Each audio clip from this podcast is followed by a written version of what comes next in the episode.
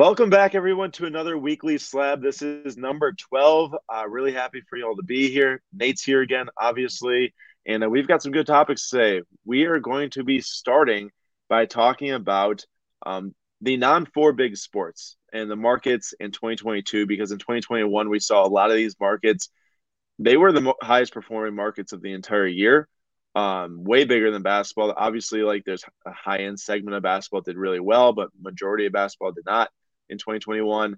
Um, baseball had a very solid 2021. I will say that. I don't mean to take away from what baseball did. And football That's did right. with Burrow at the That's very. right. You don't need to take away. I, I don't at all. Uh, you know, soccer started super hot, kind of died down. Football started slow, sped up with the playoffs coming. So, but 2021, really all these things exploded and kind of kept going. There's really no turn down for a lot of these different categories. So we were talking about everything outside of basketball, baseball, football, and soccer. Um, and if you are fans of all those four things, um, I would suggest not just like turning off the episode right now. I mean, I get if you don't want to listen to us talk about, you know, Marvel or Formula One or hockey or uh, MetaZoo or Pokemon, whatever. Um, but really, in essence, this is just a more so a market discussion than a like, let's break down this Pokemon set because we're not going to be doing that. It's talking about sales data, how many cards are selling, you know, in certain ranges, how many cards are going for over ten thousand dollars, and trying to get a read on where are these markets heading, which ones are maybe the most important, and will they sustain in 2022? Because I think, and Nate thinks it's a very valuable topic because I don't think that all these can sustain in 2022. How is that possible, Nate? It's it's not, especially when you're looking at something like Fleer, you know, retro Marvel, uh, gigantic, gigantic hundred plus thousand dollar prices, uh, left and right here. Well, not left and right, but a number of them. Um, Yeah. I just don't think the I don't think the demand keeps up. Yep, I agree with that. So we'll we'll jump into that, um, and then we are also going to see what type of time we have left. We'll definitely be doing a Flip Quest 2022 segment talking about what we're going to be selling because we will try to use some of those funds hopefully buy some more things to build the collection further as well. But for now, let's just hop right in, Nate. Let's start talking about what you did and how um, to figure out this kind of discussion around these alternate cards, as I'll call them. I know it's hockey's in here too, but let's be real, hockey doesn't really share the the top four spotlight with the other sports. Yeah, yeah, and there's going to be hockey. There's going to be hockey fans that are offended that I would add them in here, but you know, you look at the numbers and they're just not. They're not what basketball, baseball, football, and soccer at. So they get they get thrown in. But anyways, we're about to go through a lot of numbers, and we'll have ranges. Um, amount of cards sold ten thousand plus. Amount of cards sold a thousand to nine hundred ninety nine dollars. Now we used Card Ladder sales history tool. Um, a couple things about that. It's nice. You can type in things, you can minus out things to get the cards you're kind of looking for. Um, but you know, there's an extent to the uh, abilities it has currently. I think it will continue to improve as Card Ladder continues to improve because they're already great. And I, as any good company, they will get better because that's what good companies do, and they're a good company. Um, but for for our purposes, I had to look something up on the sales history, minus out whatever I didn't want, and then count. Um, I did my best to not count things that didn't deserve to be counted. So, like if I'm looking at Fleer Retro Marvel PMGs, you know, I looked up Fleer Retro, and then I just counted the Marvel PMGs. Um, there were basketball PMGs. I made sure not to count.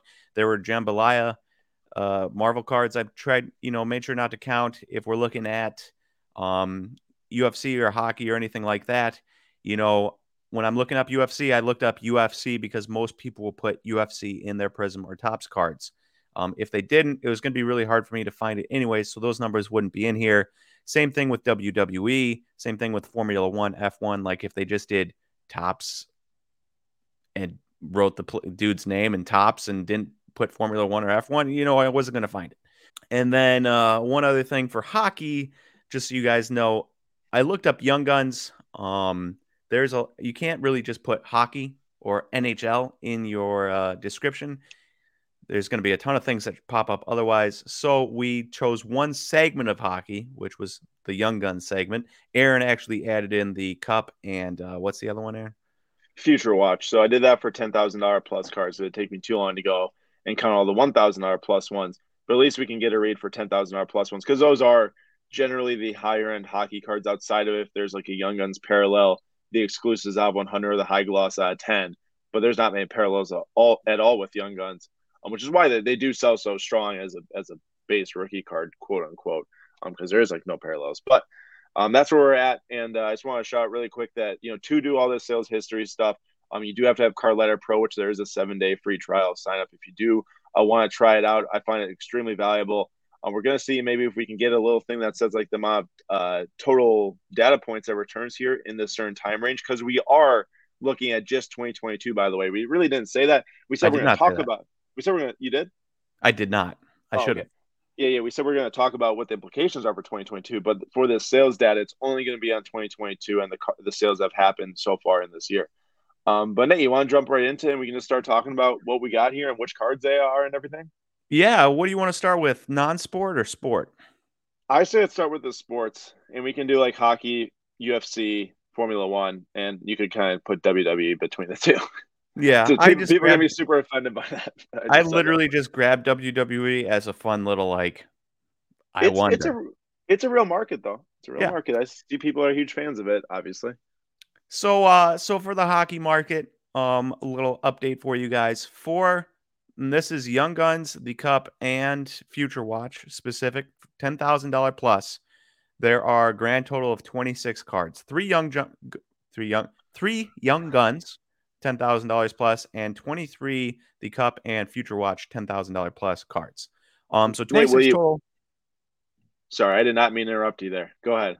You're good. You're good. That is a big leap. 20, 20 uh, leap of 20 for the uh, Future Watch and um, Cup uh, 10,000 plus cards. Pretty impressive. Um, but a huge amount. And then for Young Guns, 1,000 to 999, $9,999. Um, there was 277 total Young Guns, which is actually impressive because the rest of the numbers we go through is like an entire sector. And for hockey, this is just one singular type of card in Upper Deck Young Guns. So the 277 is actually pretty stinking uh, respectable.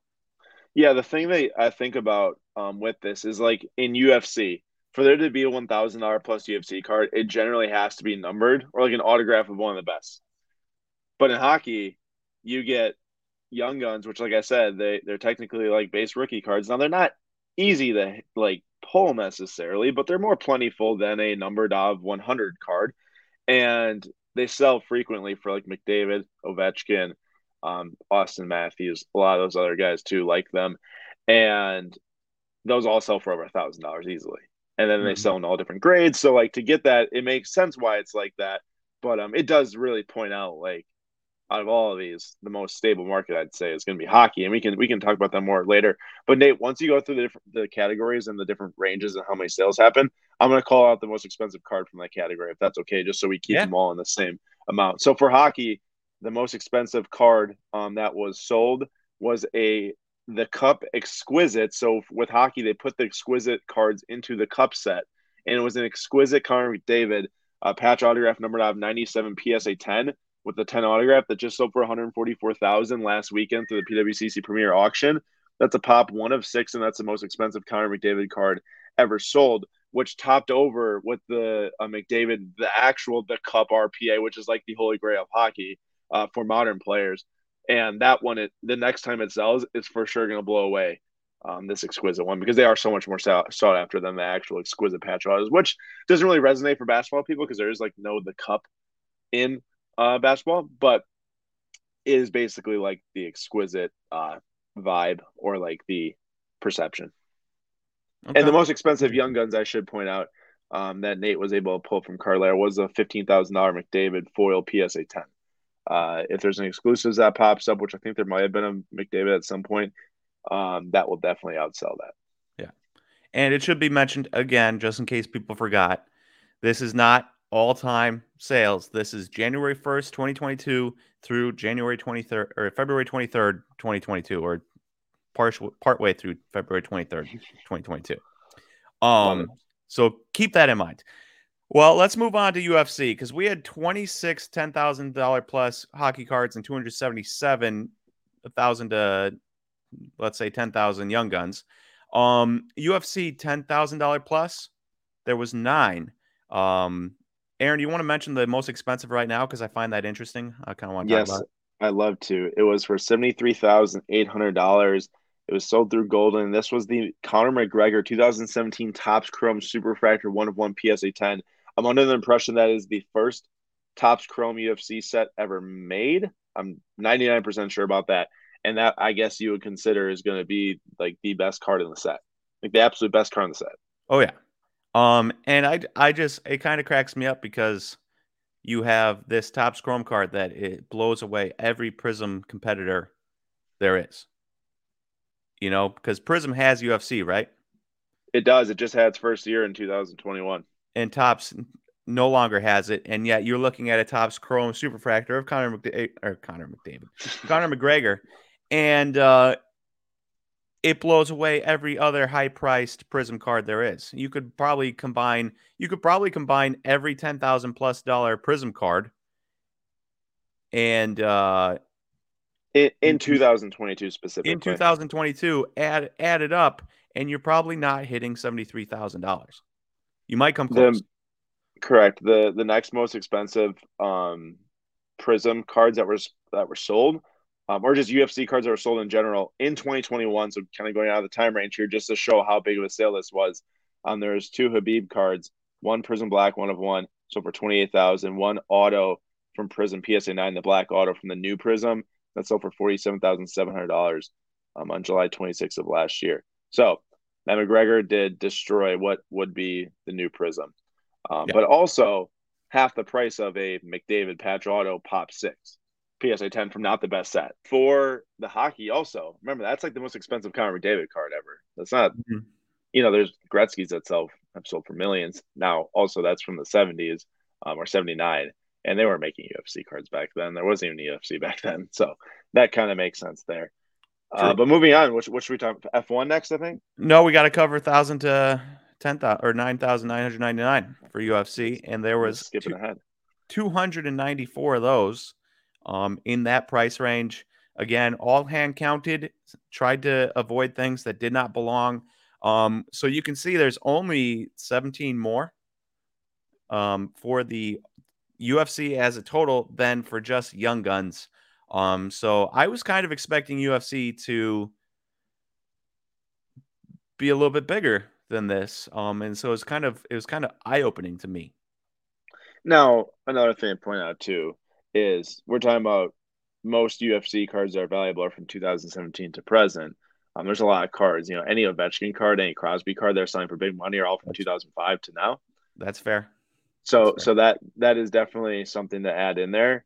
Um, but you also, I mean, if you think about Formula One, there's only been one year production of that, but they're topping a lot of the lists on this um, because of how hot it is, how how expensive it is. So, there's two different things here it's big UFC. Is it as big as maybe some people make it out to be? Probably not. But I will say there are a ton of huge, like really dedicated fans. But a lot of those fans do uh, live in like the sports betting world too. You know, I'd say more probably in the sports betting world for sure. Okay, that's just obvious, like overall numbers in the sports card world. Uh, but like compared to like let's say a basketball or something, there's you know obviously there's so much high end money being spent in basketball. Yeah, I think there's sports betting all over, but it is a lot easier to do sports betting um, at an event like a UFC event that happens on a Saturday or on an NFL games that happen on a Sunday and you know it's going to happen um, than weekly, nightly NBA games. You know, nightly yeah, and and, and not to mention, I mean, a lot of the massive fights happen in Vegas, so correct. Tons of people are there for it, and are obviously going to be betting out there. Correct. Um, but you mentioned Formula One, and we'll move on because it's true. Uh, Formula One is in their first year of Topps cards. Now there's some Topps Now cards, and um, there was some vintage Formula One in here, but uh, for the most part, you know, this is going to be made up of a lot of Lewis Hamilton, Max Verstappen type cards, and Chrome, uh, Chrome and Dynasty mostly. Topps Chrome and Dynasty, and Formula One ten thousand dollar plus there was 28 total um, in the first two months of this year, and uh, that is obviously higher than um, hockey. That is higher than UFC. That is higher than WWE. That is higher than every other thing we are going to go through on this list. except for Pokemon, um, which pretty incredible. Pretty incredible considering if you would have told me if you would have told me at the start of I don't know two years ago that Formula One cards would be higher would have more bandwidth than say WWE, I wouldn't have believed you. That's how little I thought of Formula One compared to like something I think of very little in WWE. And now you obviously think differently. And now I and now I think differently. Uh, obviously, Formula One is fun. I've watched some Drive to Survive, you know this and that. Um, you see the tweets on Sundays, people are pumped. You see the tweets on Saturdays about the uh, uh, qualifying.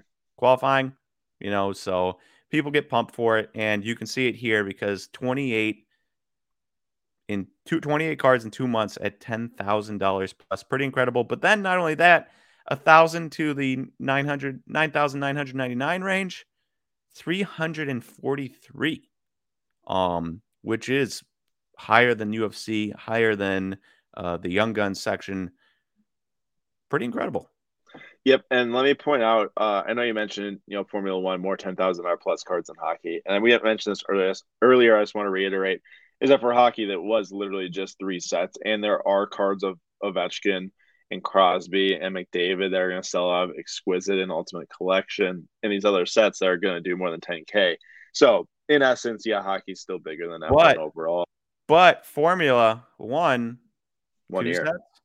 one yeah, one year, two sets. So you're and, right. Well, well, that's not necessarily fair because I did see some retro like 1992 driver cards and some Topps now, but like, well, there's definitely some Sennas in there that were selling for massive like 30ks and stuff. Yeah, but for the most part, it's two sets, so you could make the same argument for Formula One. Yeah, I, so I, I, I, would argue that the that going forward, as long as like Max Verstappen and Lewis Hamilton are still driving, like who are they going to be the rookies in the upcoming sets that are going to cost big money like this year's Lewis Hamilton cost big money even though he's 38, you know? Yeah, and that that's the thing about the new F1 set this year. I talked about in last week's weekly slab. Not only was it a paper set, which I think completely you know, everyone loves the first year and it's just chrome. It's not like that it's, you know, with Topps, it always started with the paper and then they add chrome later. When it starts with chrome and they add paper later, it's not it's not as appealing. Mm-hmm. Um not to mention the cost of it too. It's a it's a lot. It's like 400 bucks for a paper box. And on top of that, it's like when Nate said, like, I'm not going to sit here and act like I know who the potential rookies are in the set. I know that there's someone named Zhou, I think, who got pulled up from F2, who people are kind of excited for. But most of those, literally, like all the guys that are really uh, interesting or sought after or collected or expensive, all had cards in 2020. So this is just a second variation of all those guys. You know, if if, if basketball came out with a 2022 set and there was no Cade Cunningham I guess you can maybe use like the 2020 Prizm, for example, when the, if there's no LaMelo or Anthony Edwards or any of those other guys you'd be excited for, um, will you really go buy the set? That that's how I think about it too. And the answer is probably no, um, unless you're just like a diehard player collector that wants more cards of your player. It, I just don't get that excited about, but I do get really excited about the first year sets, especially Dynasty and Topps Chrome. And I do think that Topps Chrome will will do well for the second year. Paper's a little iffy. And then Dynasty, I think, will do really well for the second year because I think it's going to be really exciting again, and people will actually be able to get their hands on it because now it's just so expensive. Mm-hmm. The nice thing is, you you bring up that a lot of people, a lot of guys have their cards in this set. Well, if one of these guys pops off, you know, he's some of these guys probably decently cheap. You know, a guy that yeah. maybe not a ton of people are thinking about. And if he if one of those guys goes on and wins a race or two, you can still buy into 2020 Formula One cards cheap or 2021 yeah. Formula One cards cheap. Yeah, and I also think this does give people a chance to collect a Hamilton or a Verstappen who don't have oodles of money. So I'm not saying that this probably doesn't need it because I think it is. I just think that if you look, just think about the market perception and which one's heading up and which one might be kind of laying flat, that's how I think about it. Yeah. Um, not not not a knock on the product overall or what's going to do for the market because I think it'll help if the cards are affordable for people. Um. Well, there you go. I, I got to call it the top card. Yeah. From uh from Formula One. So this didn't show up in Card Ladder sales history because this did sell via Alts Liquid Auctions. and I was paying attention to it, so I remember it sold. I was able to go back and find the price and the date. Um, this sold in January, and it was a Lewis Hamilton Sapphire PSA 10 gold out of 50. Now, if anyone knows these Formula One cards, the color from Sapphire nearly impossible to grade. The one really high end color that I had, I split with my dad. It was a purple Verstappen out of 10. Um, the back had the damage on it, and I know the person that graded it got a BGS 8. Now, this is a PSA 10 gold out of 50. It's a pop one, I want to say, potentially two, maybe. Um, because there was a second one that sold. I just don't know if this if it was the same copy. But this one sold for ninety thousand dollars, which I believe publicly is the most expensive Formula One sale to date. Um, let me just confirm that really quick. Yeah, that's the most expensive Formula One sale to date publicly. I'm sure that there are some different pri- private ones that sold for more. Um, and this sold for $44,500 on December 19th, 2021 by eBay that the card ladder sales history tool shows me. And that's a double. That is a double up in a month. Literally in a month, that card doubled in price. And we're not talking like 10 to $20, we're talking 45000 to $90,000. Um, what does that mean? it means that the stuff is really stinking hot. It's really stinking rare. And a lot of people are spending a lot of money on it. That's what it means. Um, now, we can get more towards what this stuff means and how expensive it's getting later in the episode when we talk about all of it together because I think it all kind of fits in a similar category. All right, and then last sport, um, we grabbed hockey, we grabbed UFC, we grabbed Formula One. Obviously, hockey's always been up there with the baseballs and the basketballs and the footballs and the soccer's of the world as like one of the big five sports in the world. So you know, justifiable there. UFC and Formula One were um, super talked about in 2021, so I had to include them. But then I wanted to get a super random sport. I was thinking about tennis, I was thinking about golf, something like that. But we chose WWE because that's super, super random. And um, there was one $10,000 plus card sold in the last two months, and there were only 26,000 to 10,000 or $9,999 range cards, which just goes to show you that not every sport in the world is uh, flying off the shelves. Yeah, and uh, you know, tennis. I'm sure there's gonna be tennis fans that listen listen to this and say, "Oh, what about the Nadal's that are super hot after he won the uh, Australian Open? What about Serena's cards that sold for, you know, nearly hundred thousand dollars?" And those obviously are doing very well. The only thing with tennis is that they, like there has not been a really pack issued set since 2000, like three or five maybe. Um, someone can correct me on that if there was one in the later 2000s. I'm just thinking like you know Djokovic's rookie card, and then for golf, they took like a pretty big hiatus, I want to say, at least from printing a lot of different golf cards. Not to say we couldn't have included both of those, because there's really caveats to all these different sports in general or non-sports. Um, but that's where we're at here. And uh, the most expensive card that sold that was over ten thousand dollars was a Roman Reigns uh, Superfractor autograph, one of one PSA 10 from 2014 that sold for fifteen thousand dollars. Now I don't know enough about the WWE market to even know if this was the first year of Topps Chrome. I kind of assume it is, but I also could be completely wrong on that. So if you do know, please let us know in the comments. We are not WWE experts or even novices in any standpoint. I literally know nothing other than some of the names. John Cena. I know Roman Reigns. I do know who Roman Reigns is and Steve Austin and Undertaker and uh, whatever, but I've never watched it in my life. We we hit the three names you knew. well, The Rock too. Ronda Rousey. wrestle anymore? No way. Well, he used he, no, he used to do WWE though. I know, I know, but too rich, no, he, too big of a yeah, movie star. No, he's a movie star now. Uh, all right, what's up next? Um, so yeah, so that's our that's our sports category. On to non-sport, and we're gonna start. Um, we're gonna start with Fleer Retro because the other three are kind of all in the same category here. So Fleer Retro Marvel. Again, I'm gonna reiterate it. I looked up Fleer Retro and I hand counted everything. And I just took PMGs. I didn't take jambalayas of Marvel characters. And also, when you look at Fleer Retro, you're going to end up with um NBA cards, hockey cards, you know, Tiger Woods cards, whatever. So those weren't taken into account. And also, um, there's certain like people that don't use Fleer Retro in their things. So, you know, I may have missed some PMGs here. Yeah, there's I, I did a different search for Nate like right before we start recording. And I've been doing a lot of research on hockey PMGs for the last few months now. In a lot of ways, you know, some people list with PMG, some people list with precious metal gems, some people don't list with Fleer at all or Fleer Retro at all. So I kind of just got the ones that are ten thousand dollars or over and try to get as accurate as possible. And there's probably like five more in there than what Nate found. So you can maybe expect the the other numbers to be off by like twenty percent, if if the most at most maybe. So let's start breaking it down, Nate. Yeah. So uh, Fleer Retro PMGs, 10,000 plus. There were 14. Um, obviously, this kind of started with Dave's uh, Red Spider Man last year at the uh, November premiere. Spider Man movie. Oh wait, no, it was December premiere auction then. Yeah. So it kind of started with that, and then it's it's ballooned a little bit to include 14 different 10,000 plus cards in the last two months. Seems pretty incredible to me.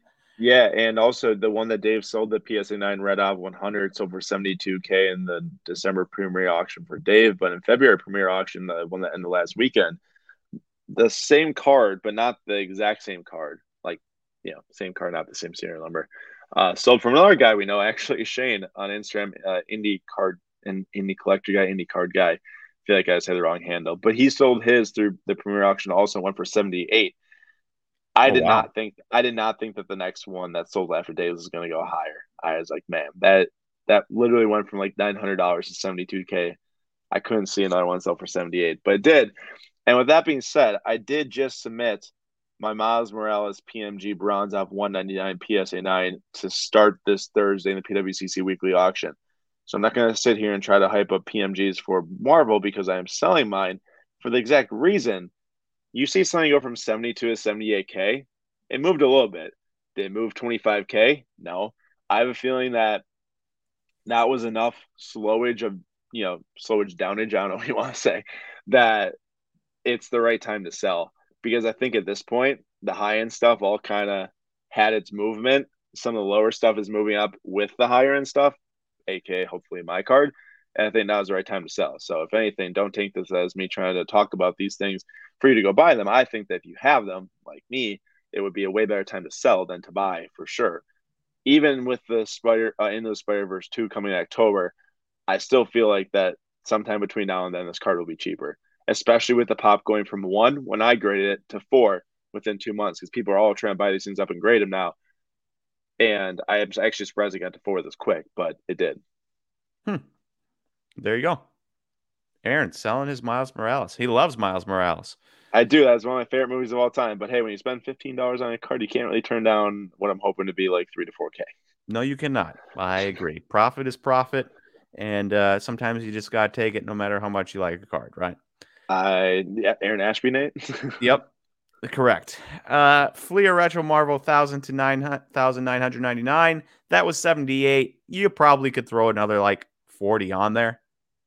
Um, let's just let's just assume that it's around 120 actually um, for that number, but 120 still uh, significantly lower than the Young Guns or the UFC or Formula One, uh, despite there being you know 2013, 2015, 2017, uh, and like 1997 Fleer Retro PMGs. Just trying to point out that there's about four years of sets and so you'd expect, you know, and there's a billion Marvel superheroes. And with how hot Fleer retro PMGs have gotten, I would have expected them to be a little bit higher than what they're currently sitting at, um, especially because we're talking about one year basically of Formula One and one, maybe two years of UFC. And yet there's way more UFC cards, not not high end, but medium end cards selling and medium end Formula One cards and high end Formula One cards selling than uh, Marvel. Not something Although- expected, especially because Marvel's worldwide. I mean, UFC's worldwide, but like Marvel is world worldwide. You know? can can I point something out here too? Because all of these come with caveats, right? So we're talking about all these different sales for the different sports or non-sports, and literally every single one we can come up with some caveat for. And my caveat for PMG is is that I at least know that the 2017 the Fleer uh, Ultra slash. See, they don't even call that one retro. It's like the 2017 set, which which is what my Miles Morales is from, is Fleer Ultra. So right, so like Oh. what Nate's looking at now is really just 2013 and 2015, not even 2017. So like, there's a lot that's up from that, but the complete set for 2017 Fleer Ultra PMGs is a 50 card set. Like that's like nothing. To That's have true. 50 different characters. Like that's really small compared to how big some type of UFC set is and all the different parallels in UFC. So like this is a very hard topic to get some some concrete statement on, which is why we're not going to make a concrete statement on this. We're just going to present the different data and let you all think about this. So I think we should both take a guess at who Oh, we, we will. We will. We, yeah, yeah, yeah. So let's let's let's dive through the rest of this data real quick, and then Yeah, let's uh, let's take some guesses here. Okay. Wait, but, but before you do that, I'll call out the biggest sale for the PMGs, but we'll skip it for the rest of them. Um, Fleer Retro, 255k for a green Spider-Man out of 10. Uh, it was private sale by Goldin that just sold the other day. So 255k on a green 2013 Spider-Man. There you go. Um, all right. The last three are all of the same vein: Pokemon, Yu-Gi-Oh, and MetaZoo. And Pokemon ten thousand dollar plus. Actually, I'm going to start at the bottom and go up. It'll be more exciting that way. MetaZoo ten thousand dollar plus. There was one card. A thousand to nine thousand nine hundred ninety nine, there was 124. Um, do with that what you will. I don't think I've ever seen a MetaZoo card in the wild. So I don't even know where you buy MetaZoo. I know nothing about it besides the name. Um, Yu-Gi-Oh, on the other hand, used to watch that show, and there was four ten thousand dollar plus sales in the last two months, but there was only one hundred nineteen thousand to nine thousand nine hundred ninety nine dollar range, which is actually kind of shocking because that's five less than MetaZoo, which has one year of cards. And then that brings us to Pokemon, which was by far and away the biggest section out of every section we talked about hockey, Marvel, UFC, WWE, Formula One. You could probably actually like add them all together and they don't even match up to the amount of money people spend on Pokemon because Pokemon $10,000 plus cards, there was 68 In 2022. in 2022 in the first two months. And the thousand to nine thousand nine hundred ninety nine dollar range, I quit counting at a thousand. I counted up to a thousand. I did my best to not include sets or lots or anything like that. And we were at a thousand plus with a thousand one hundred fifty at a thousand one hundred fifty dollars. And I had I was counting down, so I had to go from a thousand one hundred fifty to a thousand, which I have to imagine would have added like another like 200 300 something like that so a thousand plus thousand dollar or more um or almost to ten thousand dollar pokemon cards in the first two months of 2022 and i thought pokemon can't- was dying I can't believe that you sat there and counted that much. Now, let me point out something about this is that it makes sense. Okay, the most produced cards of all of these are the Pokemon cards. true The I guess you'd say longest I'd say the longest standing well, I don't know how, what I'm really trying to say. All I know is the Pokemon brand is massive um, all over the world. And these cards were super hot as of like 2020. Like I wouldn't look at anything else on this list and say, "Wow, these cards are super hot in like end of 2020." And 2020 Topps from Formula One wasn't even really released until 2021, so it doesn't count. Nate, would you look at anything on this list and say, "Wow, these things were smoking at the end of 2020"? no you didn't hear anything about formula one you didn't really hear anything about ufc we No, weren't talking about hockey or marvel but you you were talking about pokemon. Yeah. that's for sure. And we know So- that because we put it we sent in pokemon to psa in december of 2020 and it came back in january of 2022 Yeah, that that was ridiculous. Uh, but besides the point, the most expensive card to sell in 2022 for Pokemon, I'll talk about that one, was the Charizard First Edition PSA 10 for 252k. This was the card that people were saying it's going to cross 500,000. It was selling for over 400,000. Now it's 252k for a new label PSA 10. That is cheaper than the Marvel card that just sold on February 22nd for 255k the Spider-Man. If you sat there and told me that in the next year and a half, a Marvel card of any type would outsell the best Pokemon card in existence, okay, let me take a step back. I know there's like an illustrated Pikachu that's like a million dollar card. The best, most, uh, the best one that you can actually acquire, I should say, uh, sells for 252k, and now the Spider-Man sells for 255. That's crazy, and that's not crazy. I'm not saying it's like a bad type of crazy. It's just wild. That's how much gra- ground Marvel PMGs made up in like less than a year, because they were definitely like starting to get bought through the first like half to three fourths of the year last year. But it's really should the last noted, quarter of last year. Yes. that you are taking a high Like that is the high, high, high of Marvel, 252 or 255. And this is not anywhere close to the peak yes. Pokemon. Yes, yes, yes, yes. And I, I do recognize and agree with that. But even the point that it has crossed it at some threshold, yeah, the Charizard PSA 10 is impressive. Um, and that's why also I say that I'm selling my, my Miles Morales because it's like there's you see it in a lot of different cards, a lot of different times. The card can only go straight up for so long before it has to start to come down just by everyone who wanted them has bought them or everyone who has enough money for them has already bought them and then the other people don't have enough money for them mm-hmm.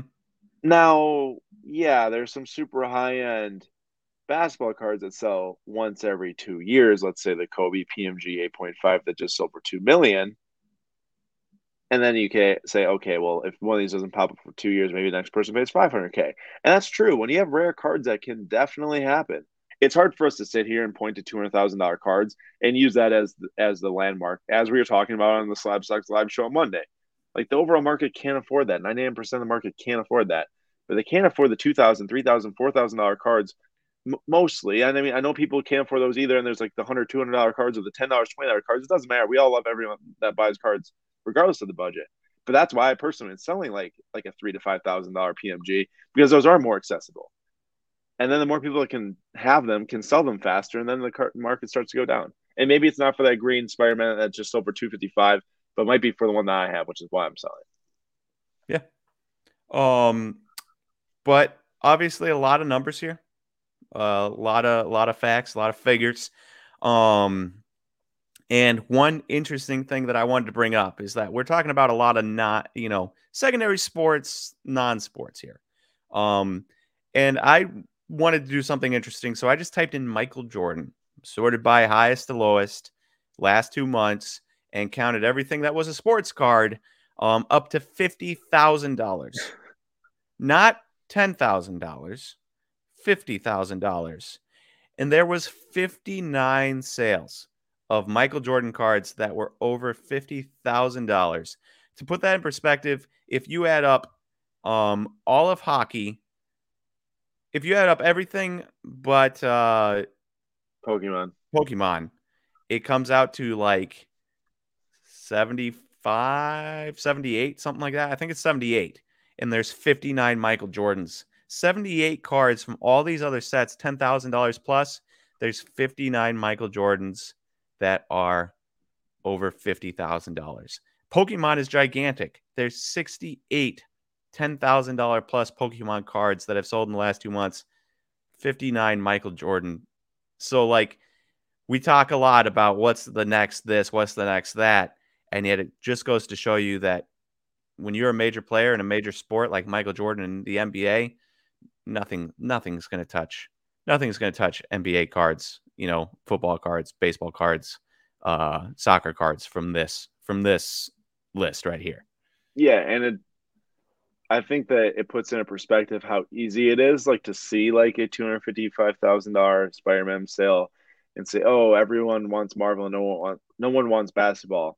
But that's just a very blanket statement that you can say because there's a lot of hype and talk around the Marvel PMGs right now. But overall, that basketball market is massive massive. I mean, there's like 12,000 cards tracked in Card Ladder Pro for basketball alone compared to any other sport. Even basketball or football and baseball only have like three and a half thousand. I understand that's not all cards ever produced, but just goes to show which segments really make up the market the most. And I think that's that's what the point is. Um, but overall, like I think Nate, we should both just pick one. Which one do we think is going to keep going, and which one do we think is going to? Hey, quick, a quick yeah. thing for you, just just as a sidebar. Um, I just looked up Larry Bird, first NBA player to come to my mind. 17 cards over $10,000 of just Larry Bird. In this year? In this year. You're telling 14, me Larry Bird was the first player? clear retro PMGs from 2013 and 2015. 17 Larry Bird cards. Wait, you're telling me that Larry Bird was the first thing that came to your mind? I was just trying to come up with a random dude. Larry Bird was the guy that I came up with. That's funny. Um, but but how how ridiculous is that? Like we're we're sitting here and we're trying to come up with you know everyone wants a couple years ago is like you know this is the next hot thing and this is the next hot thing and everyone's searching for the next hot thing and then you're saying to yourself oh nba is kind of going down kind of going down and then you look up larry bird and you realize that he has more he has more 10,000 plus dollar sales than uh ufc wwe yu-gi-oh and metazoo combined. Yeah. By himself.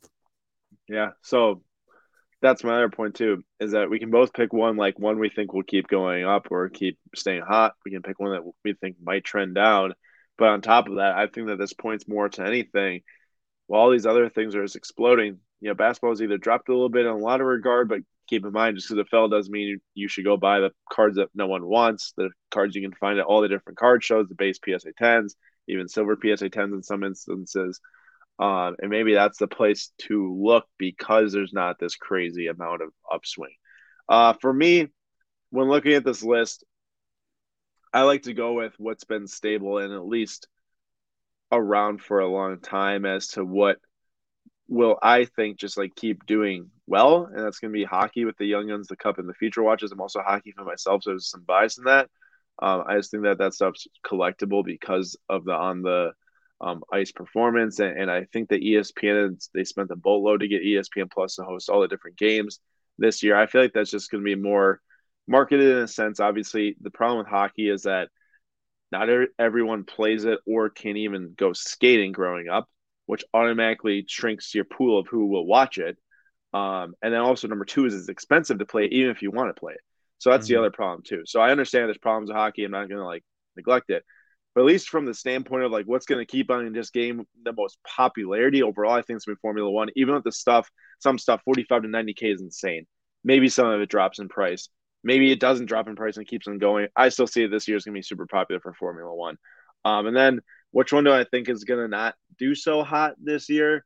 Um, unfortunately, as much as I love PMGs and Marvel, I have to say Marvel PMGs. I mean, that stuff just, I told you, I spent $15 on mine that I think will probably sell between three and 5K that's the type of stuff that's just like I don't know how it's going to keep going, but I guess basketball did too because people are buying fifteen dollar cards that then were selling for like five thousand. Well, maybe not that much, but uh, yeah, that's where I'm at. I think that segment segment is awesome. I think there's some great collectors in it. I just think a lot of really big money came in really fast, and that's the problem that I think might not be able to sustain. All right, so re- recap that real quick for us. Hockey, I think, is going to be the most stable, like getting interest marginally in the segment. People start to maybe collect some cards, you can watch some games. I think Formula One's going to increase the most in popularity and in turn probably increase the most in price just because of that. Although I think there's some areas that might go down if drivers don't do well, just as we see in basketball. And then I think Marvel PMGs is going to get hurt the most in 2022 because of how much it gained value through the end of 2021 into the beginning of 2022. Okay. Um, I'm actually going to. I'll go with what I think is going to be hurt the most, and I'm gonna. I'm gonna. I'm gonna go spicy, spicy, uh, spicy take on you here, and say Formula One. Uh, your paper cards, along with no really good rookies, um, I think is going to curb interest. Curb interest a little bit. There's still going to be interest in the first year of Formula One, but I think I think the grand total is going to like these cards are going to weigh down the other cards, if that makes sense.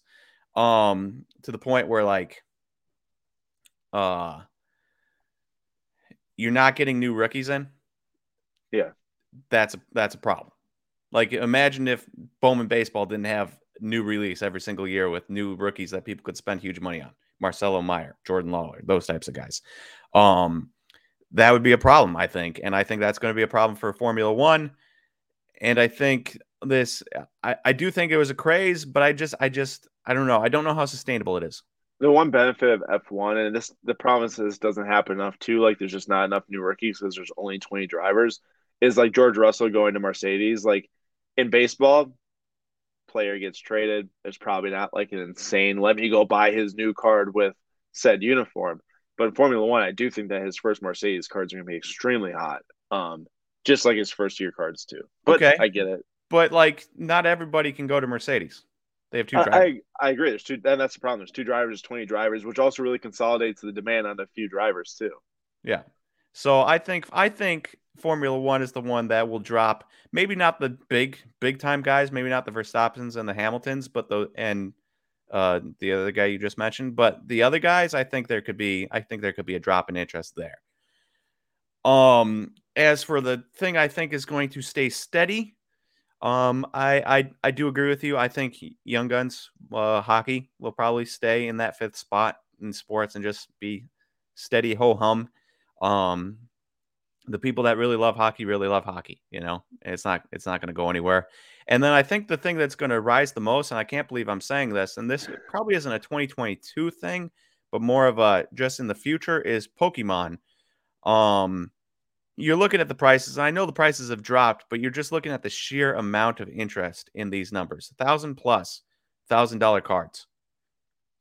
Uh, in just the first two months of the year, and that's without you know. I know they have Pokemon Go, um, and Pokemon video games and stuff like this, but what happens when they start making and they have Pokemon TV shows, Pokemon movies, but what happens when they start really expanding and into spin-offs like you know they're doing with Game of Thrones or Amazon or you know with Lord of the Rings or what happens when they start making live action stuff that's a little bit more uh um like intense, you know? Or or what happens when they bring in someone to manage a segment of their business in the card industry that knows the sports car industry and starts to produce sets like for MetaZoo, how they had Topps produce a set. They start producing card sets too, where which have parallels, high end inserts, anything like that. I don't know if it's going to happen someday. It'd be so radically different than what they've done for the past 25 years, but that could bring a ton of interest too.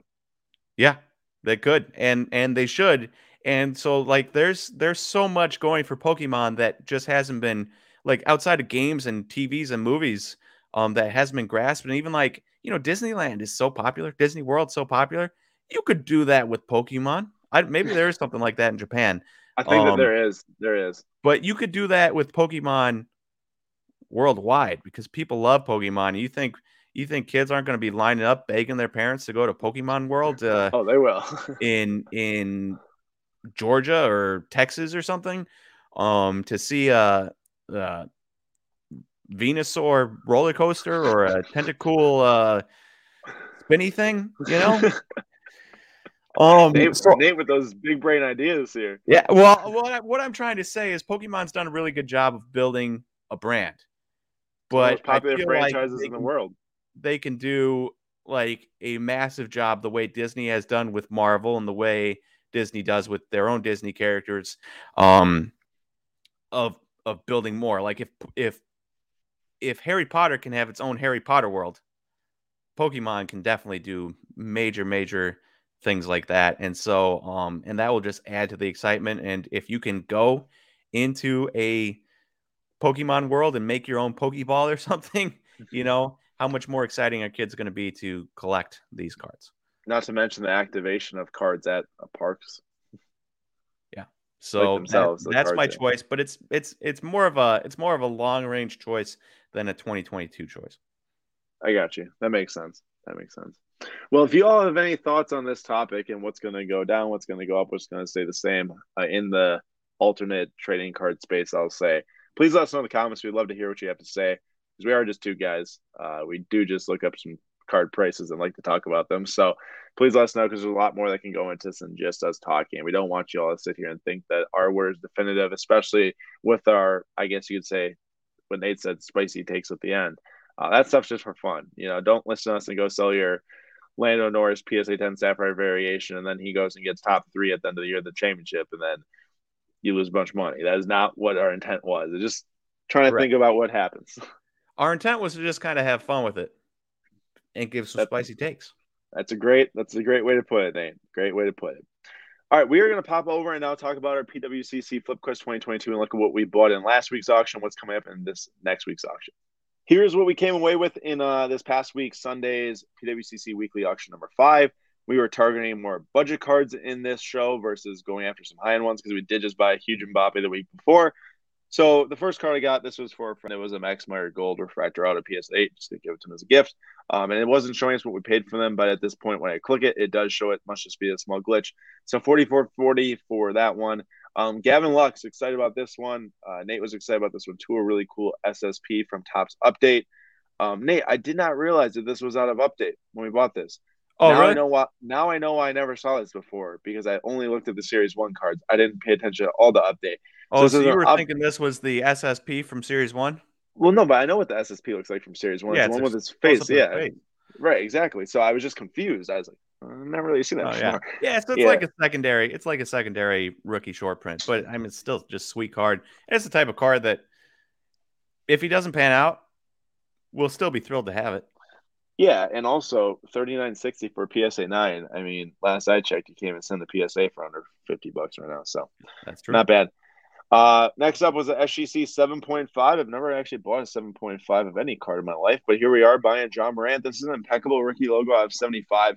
Uh, pretty thrilled about the price, eighty one sixty. I understand it's seven point five, but that's pretty darn good considering I think the card's like two hundred dollars raw. So I like it. I like it a lot. Uh, Erling Haaland, 110 for his 2019 Topps UEFA um, rookie sticker.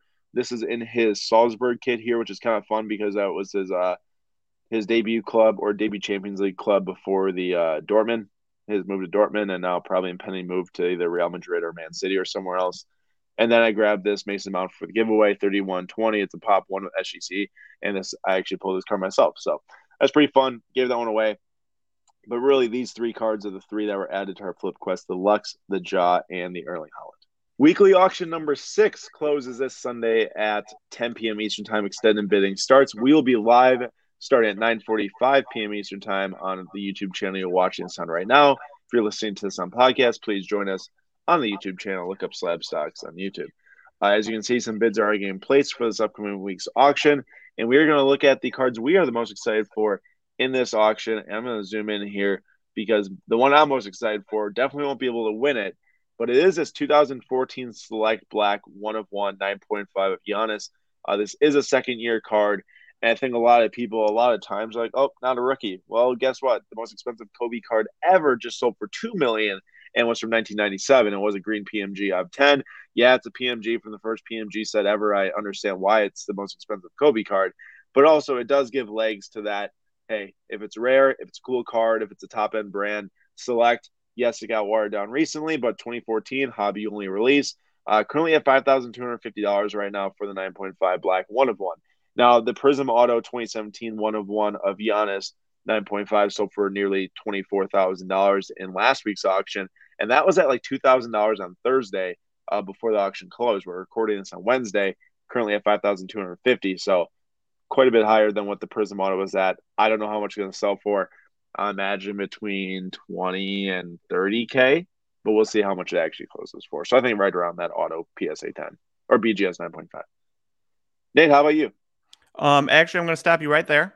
Yes, sir. Right there, smack dab in the middle. That Chris Paul. Number one, that's just an absolutely nasty patch. Getting a little bit of the teal and the purple and the yellow. Multiple yellows, honestly, but like look at that thing. That is quite nice. And the auto is nearly, it is like perfect on that. It's super nice. Uh, I hadn't even looked at the auto yet. I just I had bought the patch earlier and just fell in love with it. But it is Chris Paul, and the reason I'm curious about this is because he just got injured, and he is out six to eight weeks, which is just very incon- uh, like terrible timing for the person who was selling this. Because you know Chris Paul is killing it, the Suns are killing it, and then all of a sudden All Star break happens and he's out six to eight weeks. You would never have expected it. Um, so I am curious to see what this goes for and if him being out six to eight weeks has any effect on this. Um, I tell you what, it does have effect on though, and what it does have effect on is my stinking fantasy team.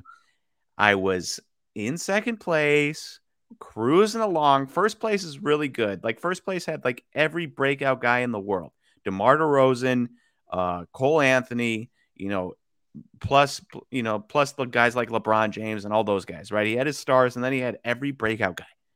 So like hard hard to beat him. The only loss he has on the year is to me. I'm in second place. I'm cruising along and then back to back weeks I lose Bradley Beal and Chris Paul. Now I have a little bit of depth, but I don't have enough depth where I can lose the guys that like guarantee me 40 points a night every time they step on the court. Like that was Steph Curry, Bradley Beal, Chris Paul, and then I have like Jarrett Allen and Pascal Siakam and those guys that can like They're doing really well this year, those two. they they are they are they're doing really well, but they're not the type of guys that I they, they're the type of guys that like well, not Pascal, but like Jarrett Allen and Cade Cunningham. I might choose them for one night and they get me 50 points and it's really good. And then, or I choose them for the wrong night and they get me 12. Yeah. So I needed that depth and I lost it back to back weeks. So shout out Chris Paul for getting injured, but I hope your card does really well in this uh, thing. I will point out we do have a card that's selling this week, not part of the Flip Quest 2022, but it is as Anfernee Simons, one of one impeccable patch auto PSA 9. If you follow me on Instagram at Aaron, I wrote about this card. Uh, I bought it for us right when the trade was announced for CJ McCollum, or at least the rumor was put out there um, to the Pelicans because I knew that Simons would be really the star of the team uh, until Lillard comes back, and even then he should still get a lot of shots. And we basically expedited this thing into this auction thanks to Brock Cards on Inst- or Brock's Cards on Instagram. Uh, Brock's been a good friend of friend of ours for multiple years now. He works at PWCC and he's a great sales rep. If you do, you know, sell through PWCC, if you buy through PWCC, please get to know Brock because the dude takes care of you. He also did the same thing with my Spider Man, um, which is awesome. I mean, you just talk to the sales rep and they'll help you out if you need it, and, and it's great.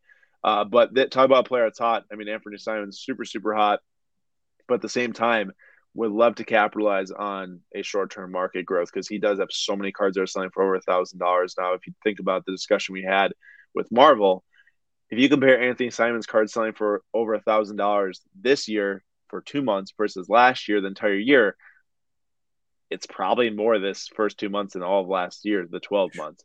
Um, so that instantly tells me, hey, you know, take take the sale if you can, and we'll see what happens with this. I mean, a ton of these cards through the to, through the weekly auction on PWCC, they do get super hot as the extended bidding comes um, on Sunday. So like it's at 360 now, but I don't expect it to sell anywhere near that. The Giannis on Thursday was at like 2.3k and went for 23k. Um, I hope it sells around 3.5 to 5. Will it go higher? I mean, Simons plays tomorrow night against the Warriors on TNT he drops another 30 plus point game. That's five straight games at nearly 30 points or more, and they win potentially because they're on a four game winning streak, then maybe it does sell for 5K or more. Uh, we'll see though. They also play Nuggets on Sunday night that this closes, so there's plenty of opportunity for this card to hopefully get hotter. Um, that's not me telling you to go buy it, by the way. That's just saying I hope that the overall market respects Simons because I do think he can be a star. I'm just not willing to hold for two to three years because that's not really how it works with us. Uh, it's hard to hold multi thousand dollar cards in two to three years. I'll guarantee you that. But really excited nonetheless to see it sell. And we will be seeing it sell on Sunday night. Uh, extended bidding starts at 10 p.m. Eastern time, like I said. So please hop on, you know, pwccmarketplace.com, go to the weekly auction. It's absolutely free to bid. Um, well, I should say there's 20% buyer's premium, but just goes into your overall purchase price. And one more thing about the buyer's premium. We always say we bid with what the buyer's premium shows you it is at the time that you bid. So I can show you right now this Anfernee Simons Gold. Um, if we place a bid, it'll be 456. Every single time we bid, we compare our actual bid price with buyer's premium to the uh, overall market value, and then it gives us you know what we know we can bid. Um, it's not a hidden fee; it's there. It's part of your bid. So uh, that's my thought process on it. it. Works out fine. So we'll see you all there on Sunday, starting 10 p.m. Eastern time for the weekly auction number set uh, number six. And just last thing is you do have to place all your, all your qualifying bids before the extended bidding window starts. Otherwise, you cannot bid in that auction. What is up, everybody? It's Zach from at Premier Soccer Investing coming at you with yet another Slabstox FC YouTube video. Let's get into it. It's another big week of Champions League action this week. First game we're going to look at is Villarreal versus Juventus. This game was played at Villarreal and it finished in a 1 1 draw. And we must remember away goals are a thing of the past in this year's version of the Champions League. So they will go into the second leg in Turin all level. This game was really it, it peaked in the first minute, in my opinion, when Dusan Vlahovic scored a brilliant goal for Juventus. A long ball over the top, great touch, held off the defender, and then on just the half turn without even looking at the goal, was able to slot it into the far corner. And it was really it was a it was an Erling Haaland, Harry Kane, just pure striker finish type of goal. And I really have to say, I've, I've been watching – uh, a lot of Juventus recently since Vlahovic came over, and I've been extremely impressed. He is looking like the second coming of Haaland, which is kind of funny to say since Haaland is so young, but he he is a very similar player, big, strong, powerful, great finisher, fast, has pretty good feet, can hold the ball up. and he's just he's just got that hunger that Haaland does to score goals. And I think he's going to be a star for a long, long time. And the market is starting to recognize it too when it comes to his card prices, as we can see when looking at his 2019 Panini Chronicles rookie ticket P- base PSA 10. As you can see, though, this card is very, very undergraded at the moment for how big uh, Vlahovic will be in the Vlahovic will be in the next couple years with only 16 total graded, five tens, nine nines. And this card sold for $430 in no, late November of 2021. And this was when he was not on Juventus and was on Fiorentina. And then he moved to Juventus this January in a 75 million euro deal. And his most recent sold, this was before the goal today against Villarreal, sold for 795 or yesterday, I should say, Tuesday, sold for $795. And look, he is already becoming the face of that Juventus team, especially with the ball out. McKennie getting hurt now too, and will be out for the while, for a while. The rest of Juventus season hinges on his his shoulders, and just the future is extremely bright for him. I expect a full season with Juventus. He'll be scoring 30 goals in the league, Champions League goals, all of that. And I think he's going to be a star in this game for a long, long time. So he's definitely one to watch moving forwards. Then the other game yesterday on Tuesday was Chelsea was playing Lille, and this game was really highlighted by the performances of two players. Kai Havertz scored in the eighth minute, and Christian Pulisic with goal a goal in the 63rd minute. Pulisic attempting a griddy after. Uh, wasn't a great griddy, better than Jamie Carragher's, but not much better than that. Uh, but Havertz, Pulisic showing why Tuchel should have him in the starting lineup every game. Havertz showing that Chelsea doesn't need Lukaku to score goals. Havertz was really looking back to his best, his Champions League final winning form in this one. And it, it's obviously been rough for Havertz investors since the Champions League finals. We can see this card peaked at $160 right around that point. Now it's down to $36.29. That's a 63% drop, down $62. This is Donruss base PSA 9, by the way. But over the last two weeks, this card is up 11%, up $11. The card is rising in value. Havertz's performances are coming back, though we have to recognize that this is a highly graded card. There's, I believe, five over 500 PSA 9s of this card and over a 1,000 PSA 10s, which is pretty highly, highly graded for the soccer card market. However, if Havertz can, can continue his performances on this upward trend, that places him in a good position, both as Chelsea continues to look to make a run in the Champions League and defend their title, and then with Germany at the World Cup at the end of the year. So, as we can see, Havertz does have a marker when he's playing well, so there is a lot of room for his cards to grow if he can continue to keep up the form performances that he did today and or yesterday, I should say. And he did look very, very good. He was creating chances all over the field, looked strong, fast, athletic, confident. If he can keep it up, his cards will rise in value. And then the first game we're going to be looking at in today's slate was Ajax versus ben- Benfica. This was a very entertaining game to watch. Both teams were willing to attack. This game was in Benfica. Uh, Sébastien Haller scored both an own goal and a goal continuing his hold as the highest scorer in this year's Champions League, and I believe he's the highest scorer in the Eredivisie, the, the highest league in the Netherlands, where Ajax plays too. Um, card wise, this obviously wasn't the biggest game. However, Ajax do, does have one of the most highly touted rookies from the previous Champions League class in Ryan Gravenberch. And we can see from this that his market is down as we're looking at his 2021 uh, Topps Chrome Sapphire Aqua. So this is numbered out at 150 PSA 10.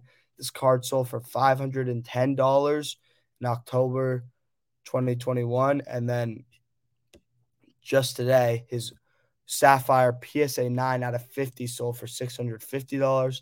Since this, even though it was the uh, Aqua was a 10 and the orange was a 9, there's really only, I think there's only two graded oranges in existence.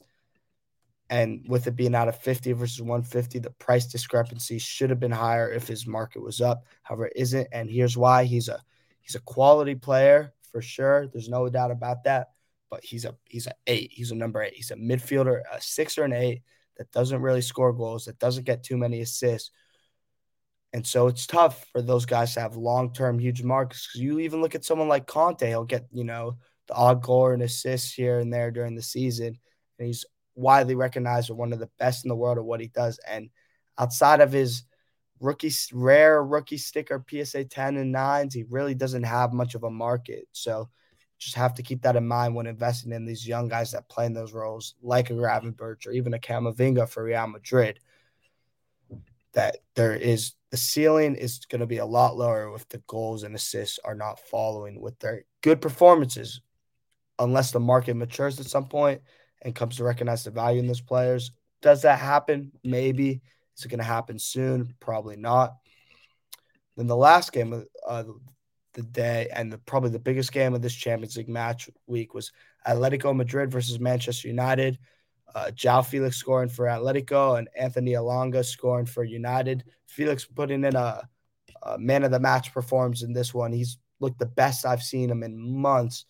Really confident on the ball today, running at the United defense. Scored a great diving header goal. Shades shades of uh, Robin van Persie's goal uh, in the World Cup against Spain. With this one clattering it in off the post, and Felix looked good. He looked confident for a change, which we have not seen in recent months in his performances in that Atletico uh, Madrid shirt.